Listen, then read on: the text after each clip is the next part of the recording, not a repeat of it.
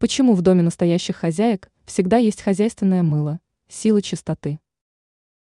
Несмотря на обилие бытовой химии, у настоящих хозяек в доме среди порошков и моющих средств всегда найдется место для одного-двух брусков хозяйственного мыла. Это универсальный продукт натурального происхождения, которому нет равных в практическом применении. Расскажем о свойствах хозяйственного мыла и почему оно обязательно должно быть в доме.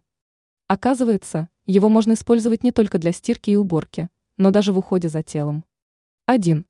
Хозяйственное мыло подходит для ухода за жирными волосами и помогает избавиться от перхоти, но после его использования нужно ополоснуть волосы водным раствором лимонного сока, а затем обработать кожу головы бальзамом, так как мыло сушит кожу.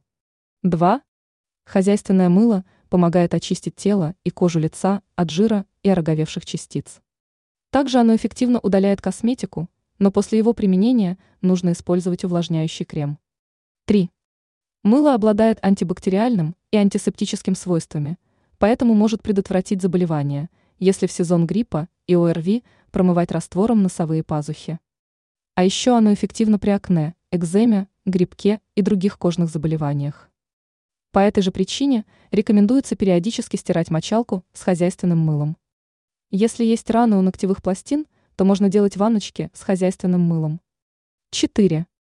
При всех этих качествах хазмыло может очистить пластиковую, керамическую, металлическую и поверхность из натурального камня от жира и другой грязи. 5. Оно позволяет бороться с насекомыми-вредителями, тлей, паутинным клещом, гусеницами и другие, а также с грибковыми заболеваниями растений. Мыльный раствор можно использовать для полива кислой почвы. И это далеко не все способы использования этого средства в быту. Ранее мы рассказывали, где еще можно использовать губки для мытья посуды.